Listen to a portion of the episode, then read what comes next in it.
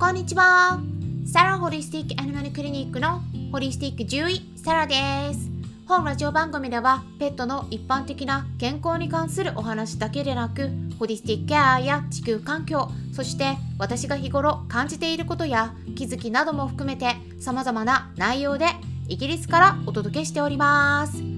さて皆さんいかがお過ごしでしょうか？昨日はね秋分の日でしたね、まあ、お彼岸なのでお墓参りされた方もいらっしゃるかもしれないんですけれどももしかしたらちょっと暑かったかな？日本の東京だとねなんか調べたら30度超えたみたいですけれども、まあ、このあと気温がねまた下がったりした時に体調崩しやすいので気温の温度差にぜひ気をつけていってください。で最初にですね重要なお知らせがあります。月いっぱいでヒマラヤからの音声配信が終了となりますそのためですね今ヒマラヤから聞いてくださっている方は来月以降は他の媒体の方から聞いていただくようにお願いします切り替え先としてはスタンド FM がおすすめです概要欄にリンク先載せておきますのでぜひチェックしてみてくださいあとはですね Apple Podcast そして Spotify から聞いてくださっている方もぜひですねチャンネル名チェックしてみてくださいサラ先生のペットの暮らしと健康ナンバー2って書かれてあれば OK なんですけれどもこのナンバー2って書かれてないタイプの方だったらちょっとね来月以降から配信がストップしてしまいます。ですのでこのナンバー2って書かれてるタイトルの方を探してねそちらの方に登録し直していただくようにお願いします。いろいろ配信してるのでねちょっとややこしくなってしまってるんですけれどもご確認いただければと思います。それからですね今週本日になりましたね。はい。クラブハウスでお話しさせてもらいます。ペットのホリスティックケアクラブにて本日の10時10分からサプリメントの選び方についてお話ししていきます。はい。はい。皆さんもですね今使っているサプリメントのパッケージを見ながら聞きながらですね一緒にチェックできるようにしていきますので是非ですねそちらも合わせてご参加ください。さてですね今回今週がですね動物愛護週間っていうことなので多頭飼育崩壊を食い止めるにはどうしたらいいか私の視点からお伝えしたいと思います。興味のある方は是非最後まで聞いてみてください。まずですね多頭飼育崩壊って何だっけっていうところからね説明していきますけれどもまあこれはねもうご存知の方も多いと思うんですがその言葉そのままですね。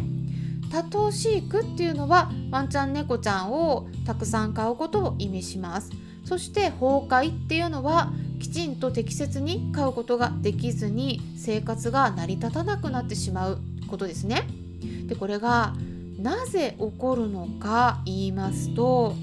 まずですね 大体多いのが不妊去勢手術していないからなんですね。だから増えてしまう。時に多いのがですねやっぱねワンちゃんよりも猫ちゃんで多いですね。もう猫ちゃんはですね特に繁殖力が本当に本当に半端ないんですよ。これね見くびっちゃいけないんです。例えば猫ちゃんってね基本的に私たち人間とかワンちゃんのように生理がないんですね。生理ねワンちゃんありますね。うん。ワンちゃんはですね基本的に妊娠できる時期っていうのがメスのワンちゃんの体の方で決まっているんです。あの人間とはねちょっとホルモンの動きが違うんですが、うん、例えばねにあのワンちゃんは生理中に妊娠するんですね。人間とそこは違うんですけれどもただ生理があるっていうことはですねその時期じゃないとあの妊娠できないわけなんです。でどれくらいその期間が来るかっていうと1年間に1回から2回くらいしか生理来ないんですね。だからそんなに頻繁に妊娠できるタイミングってないわけなんですよ。だけど猫ちゃんは生理がない。しかも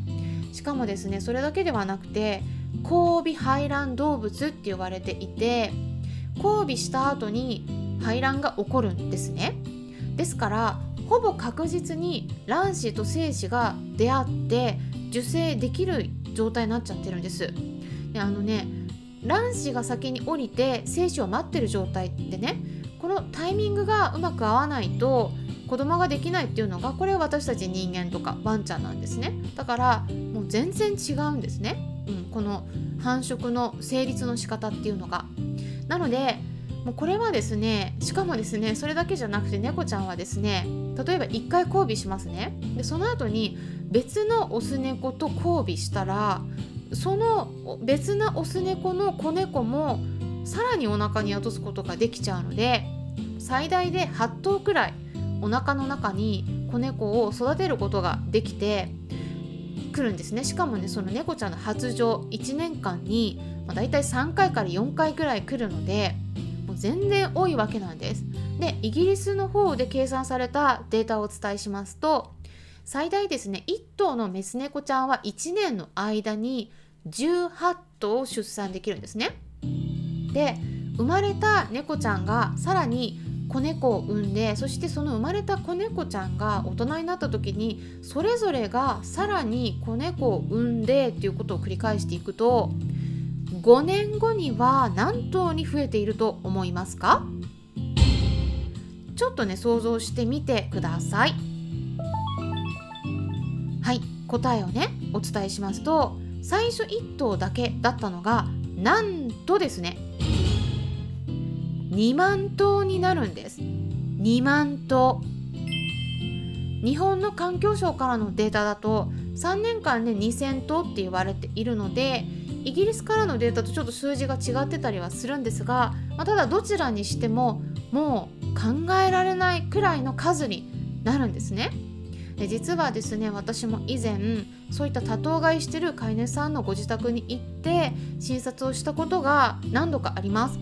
でもう20頭とかね30頭とかいましたし猫ちゃんだけじゃなくてねワンちゃんもいたりしたんですね。で最初はたったのオス猫ちゃんとメス猫ちゃんの2頭だけだったっていう話もお伺いしてたんですよ。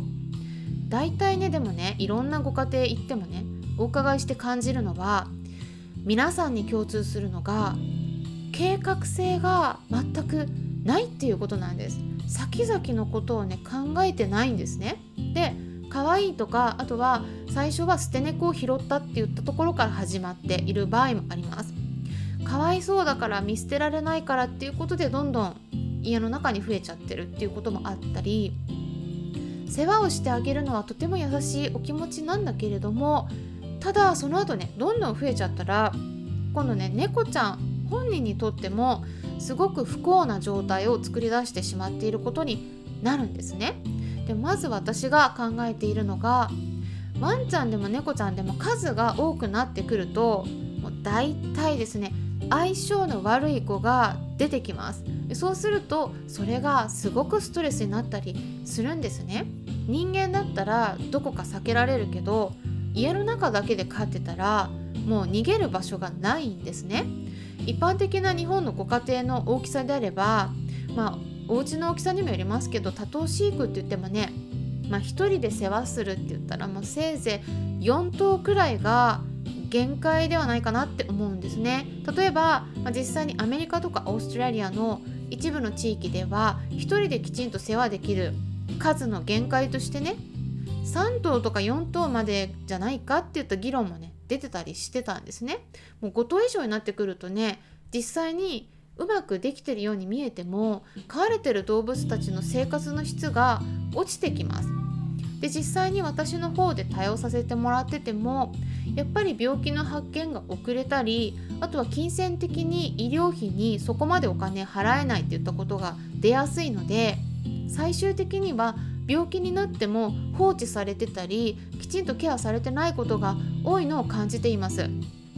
でそうなると最初は救ってあげたいとか一緒に楽しい生活を送りたいって思って飼い始めたにもかかわらず、ま、それどころか飼い主さんにとっても動物さんにとってももう幸せになれないっていった結果になってしまうので、